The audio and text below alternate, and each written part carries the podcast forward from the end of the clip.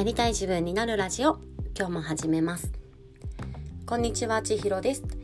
えー、私は会社員としてチームのマネジメントをしたり、えー、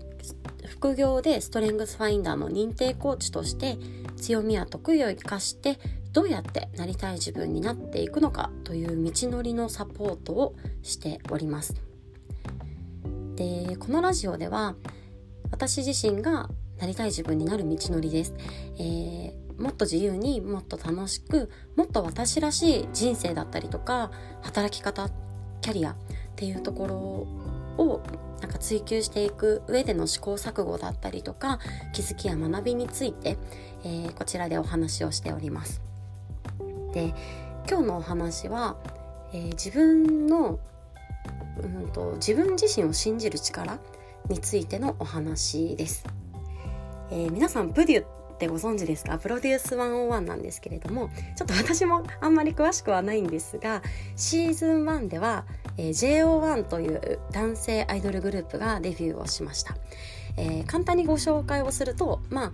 オーディション番組のようなもので、えー、最初、うんと、何十人もねいる中から、えー、視聴者が投票をしてでどんどんこうメンバーが成されていって最終的には11人のメンバーでデビューをするというオーディション番組になるんですけれども私そのシーズン1の時に、えー、育休中で結構のめり込んで見ておりました。なんか男性グループになるので10代20代の男の子たちがこうなんか友情とかこのなんか夢とかなんかそういうなんか熱い番組なんですよね。でそれがすごい良くてで見ていたんですけれども最近それのシーズン2が、えー、メンバーが決まりましたで私シーズン2はほとんど見てなかったんですがなんか急激に気になってで最近一気見をしたんですねでやっぱり熱くてやっぱりいいっていう状況だったんですけれども、まあ、それを見ていく中であの得られた学びというかね気づきがあったのでそれのシェアです。うんと大体この男の子たちがグループで、えー、自分のこの練習の成果を出していくっていう風になった時に大体のこのチームに1人くらいは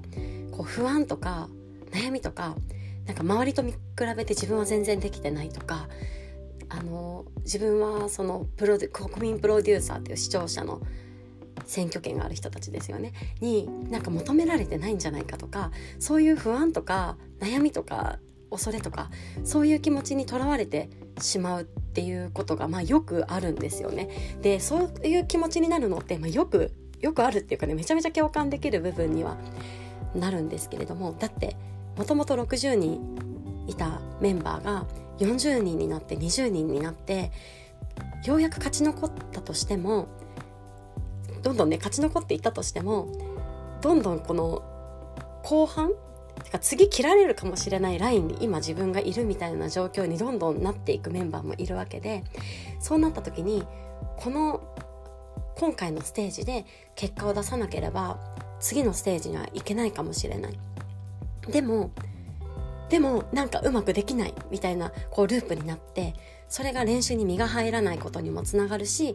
それがパフォーマンスにもつながるうまくパフォーマンスにつながらないっていうところにもなっていくしそうされると先生に指摘もされてでどんどんどんどんうまくいかなくなっちゃうっていうことがよくあるしそういう過程をねあの放送番組の中でこう放送されたりするんですけれどもこれなんか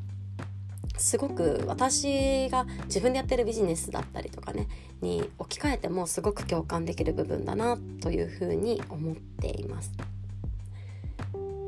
なんかうまく自分が夢中に何か物事をやっていて全身を感じていられる時っていうのはねそんなにとらわれないかもしれないんですけどなんか一息ついてでなんか余裕ができちゃった時とかにあなんか自分って求められてないんじゃないかとかなんかこのビジネスうまくいくか不安だとかなんかそういう気持ちだったり、まあ、周りの人が眩しく見えてあ自分って全然ダメだとかあの人はあんなにうまくいってるのにとかそんな風にね気持ちとしてなってしまう時もありますよね。で私この不安にとらわれてしまうことそのものはあのしょうがないというかありよくあることだしそうなってしまう自分を責める必要は全然ないっていうふうに思っていますごく自然なことだと思っているんですけれども今回そのプロデュースナン101を見ていく中で大きな気づきとなったのはこの不安な気持ちって絶対絶対っていうかね特にそういうバトルをしていて自分が次残れるかどうかわからないとかデビューできるかどうかは本当にわかんないってなった時に不安な気持ちにならない人っていないんじゃないかなって思うんですよね。でもマインドの持ち方でなんかみんながみんなもう不安にとらわれて何もできなくなっちゃうっていうわけではないんですよね。人によっては不安かもしれないけれども淡々とコツコツと自分がやるべきことをやってそれがなんか血になりに身になるじゃないですけれどもその歌のスキルにつながったりだとかいいパフォーマンスにつながったりとかダンスのスキルが上がったりだとかだからそういうところにつながっていくんですよね。一方で悩んじゃって練習に身が入らないとか練習できなくなっちゃったっていうメンバーは何時間もね悩んでその練習の場を抜けたりとか下手したら半日とかね翌朝からまた合流するとかそういうこともあったりしてでその何時間とか半日とか空けてる間に他のメンバーをもうぐんぐんぐんぐん練習してその間にも実力をこう作り上げていっているんですよね。でこれができる違いって何なんだろうって思った時にやっぱりね物事の捉え方って大きいなっていうふうに思いました不安な気持ちはみんなある自分が次残れるか分かんないし他の人より自分が劣って見える時もあるしうん自分が次勝ち残れるか分からないしなんか自分が思ってるように踊れない思ってるように歌えないそういう不安もみんなある。ってなった時にそれでもじゃあ練習するしかないよねっていう気持ちがみんな持ててるからだから不安な気持ちになっても練習を続けることができるんだろうなっていうふうに思っていてでなんでそういう強い気持ちが持てるんだろうってなったらやっぱりデビューしたいっていう思いだったりとか何日後のステージでこう投票を得るとかいいパフォーマンスをするとかそこそのためその先の自分がイメージできてるからこそえっと、練習に身が入るというかあの不安な気持ちもあるけれども練習を頑張ることができるっていう風になるんだろうなという風に思いました。でこれ自分のビジネスに置き換えた時にもう一回この不安な気持ちになることがダメなことではないと思いますし自分が不安になってきた過去も責めるつもりはないです。ないんですけれども今後同じように不安な気持ちにとらわれてなんか何もできないとか新しい企画が考えられないとかなんか集客する自信がないとか周りの人の方がなんかいいサービス提供してるとかそんな気持ちになってしまった時にはもう一回自分って何がしたかったんだっけとかどういうものを誰に向けて提供したかったんだっけとかそれをしてる自分ってどんな気持ちでいれるのかとかどういうマインドで毎日を積み上げているのかとかそういうところをしっかり明確に持つことができるだけで